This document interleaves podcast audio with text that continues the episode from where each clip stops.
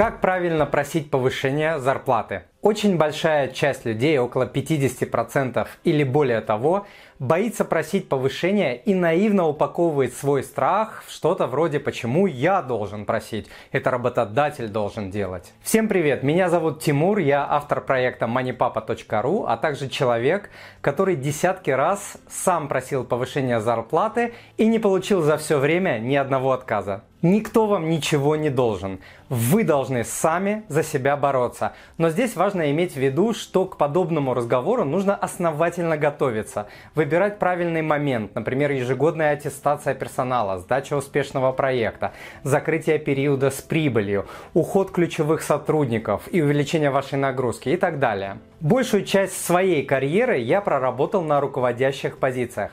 Помимо того, что через меня или ко мне обращалось за повышением зарплаты огромное количество сотрудников, я и сам не один десяток раз просил их.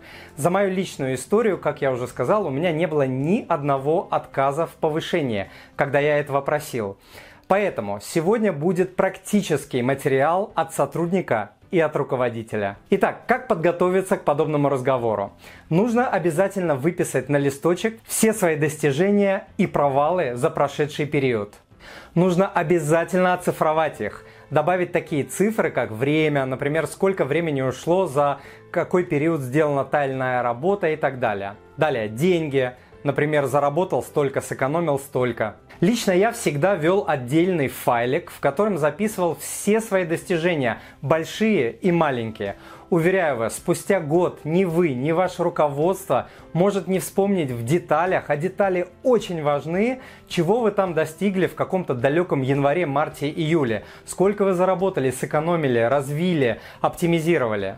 Также нужно продумать и оцифровать недостатки и провалы, для того, чтобы подготовить контраргументы, если во время важного разговора о повышении зарплаты вам будут вспоминать старые провалы. Вроде «да, было, но я исправил ситуацию, и это принесло дополнительный результат». Идем дальше.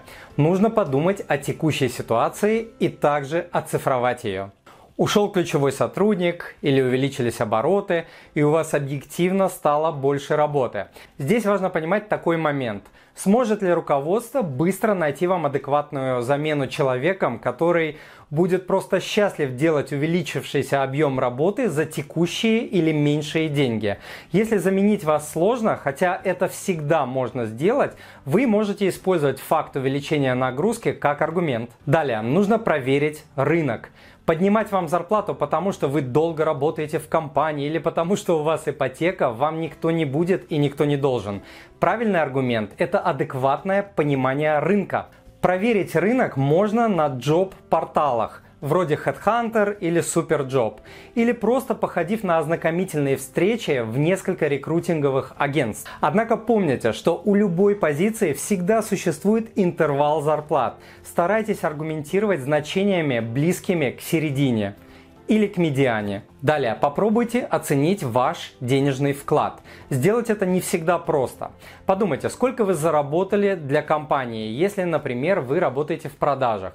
Сколько сэкономили, а это можно сделать почти на любых позициях. Сколько человек заменяете, если это имеет место быть. Как помогаете тем, кто зарабатывает для компании продажи. Еще, Получите отзывы от других сотрудников. Если вы добились существенных результатов или помогли кому-то их добиться, попросите написать на вас отзыв, который вы сможете продемонстрировать руководству. Продолжаем. Попросите большую ответственность. Если вы хотите развиваться дальше по деньгам и профессионально. Прося повышения, покажите, что готовы взять на себя больше ответственности, если это физически возможно, конечно. Но помните, обещания будущих морковок, вроде «вы мне дайте денег, а я вам покажу», никому не интересны. Правильнее сначала эту ответственность взять, проявить себя и идти к руководству с результатами, а не с пустыми обещаниями. Еще важный момент. Всегда говорите, чего вы хотите. Конкретно. Во время разговора о повышении зарплаты вы должны назвать конкретную сумму прибавки, на которую рассчитываете. Иначе вам могут дать прибавку, но совсем не такую, которую вы ожидаете. А повторных разговоров о повышении уже никто не будет готов вести. Для этого вы должны очень хорошо понимать рынок зарплат для вашей позиции, как я уже говорил. Никогда не оставляйте решение о сумме прибавки руководству. Что еще? Оценивайте все плюшки.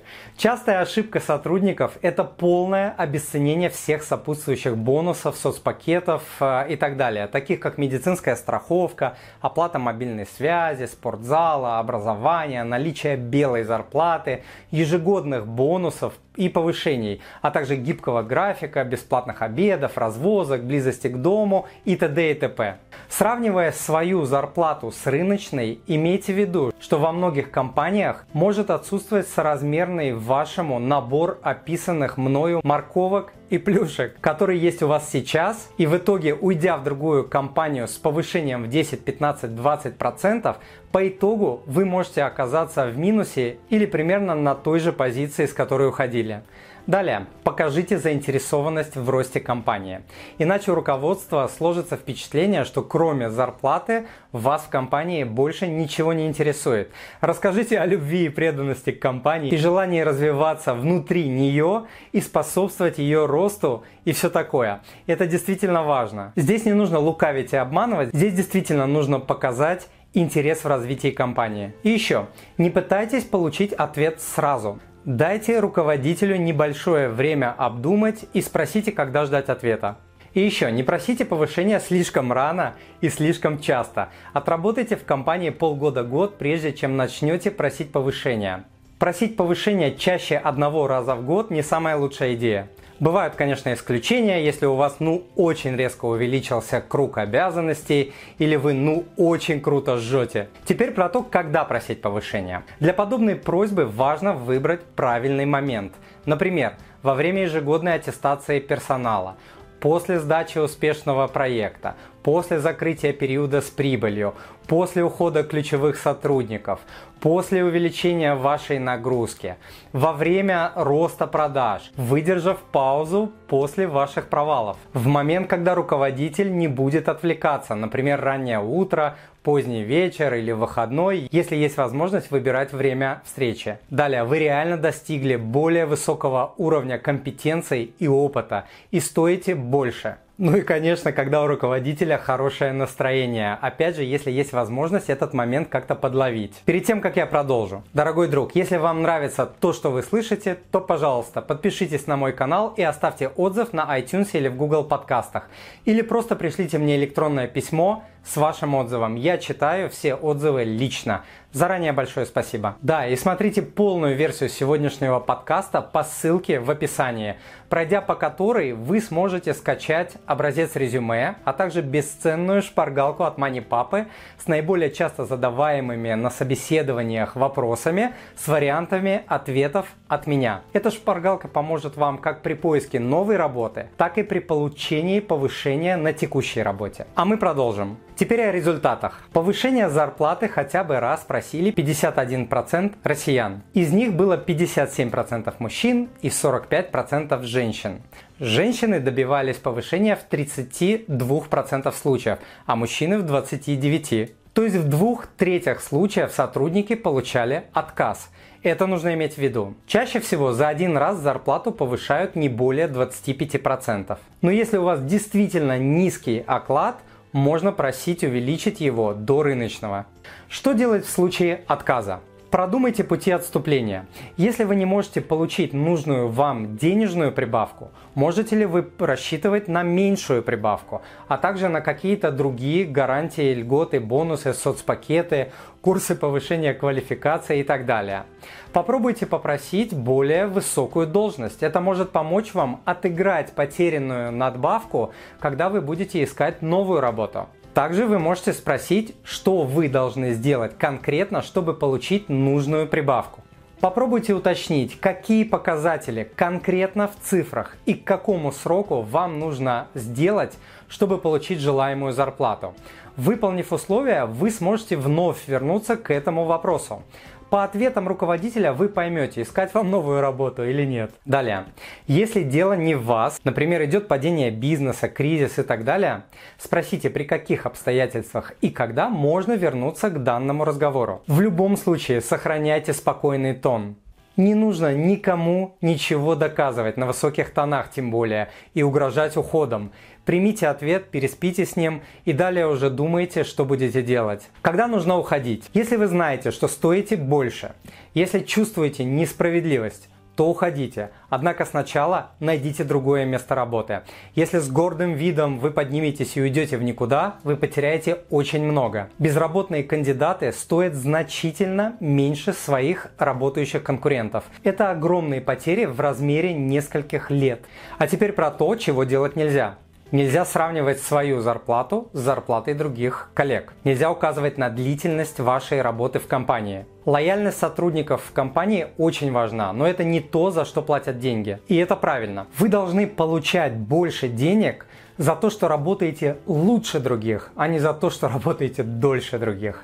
Нельзя просить повышения только потому, что кто-то ушел. Аргументировать нужно только увеличением объема труда и ответственности. Далее, нельзя шантажировать уходом. Лично я в абсолютном большинстве случаев давал сотруднику уйти, если мне ставили ультиматумы. Далее, нельзя говорить, что вы получили какую-то новую корочку, новое образование, поэтому вам должны повысить зарплату. Не должны. Ваши корочки имеют ценность только в том случае, если вы помогаете компании зарабатывать или экономить больше денег. Далее, нельзя вступать в споры и доказывать что-то в моменте. Лучше взять время, остыть и подготовить контраргументы. Также нельзя говорить, что вам скучно. Я всегда ставил скучающих сотрудников в первую очередь на увольнение. Не работа должна делать тебя не скучающим, а ты должен делать эту работу не скучной. Работа это не парк развлечений. Далее, нельзя говорить что-то вроде «мне нужно повышение или бонус, потому что у меня двое детей, больная бабушка и ипотека». Подобные разговоры о своих проблемах – лучше оставить для кухонных посиделок и рассказывать о них своей бабушке. Возможно, ей это будет интересно. Остальным это не интересно.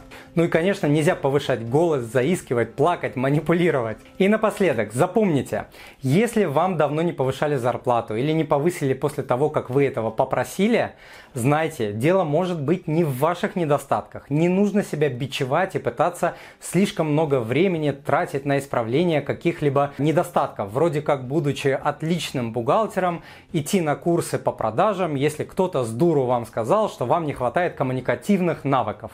Самая правильная в мире стратегия для вашего роста – это пытаться развивать и усиливать свои достоинства, а не пытаться бесконечно исправлять свои недостатки. Недостатки нужно выводить на уровень, когда они не мешают работать вам и другим. Не более того, если кто-то постоянно вам указывает на ваши недостатки, не замечая достоинств, думайте о смене работы. Это, кстати, касается не только работы. Самое главное, вы сами верьте в себя. Если вы не поверите самому себе, что достойны повышения зарплаты, то убедить руководителя будет крайне сложно. А я желаю вам, чтобы вы получили то повышение по зарплате, которое вы хотите и которое вы заслуживаете. С вами был Тимур Мазаев, он же Мани Папа. До встречи!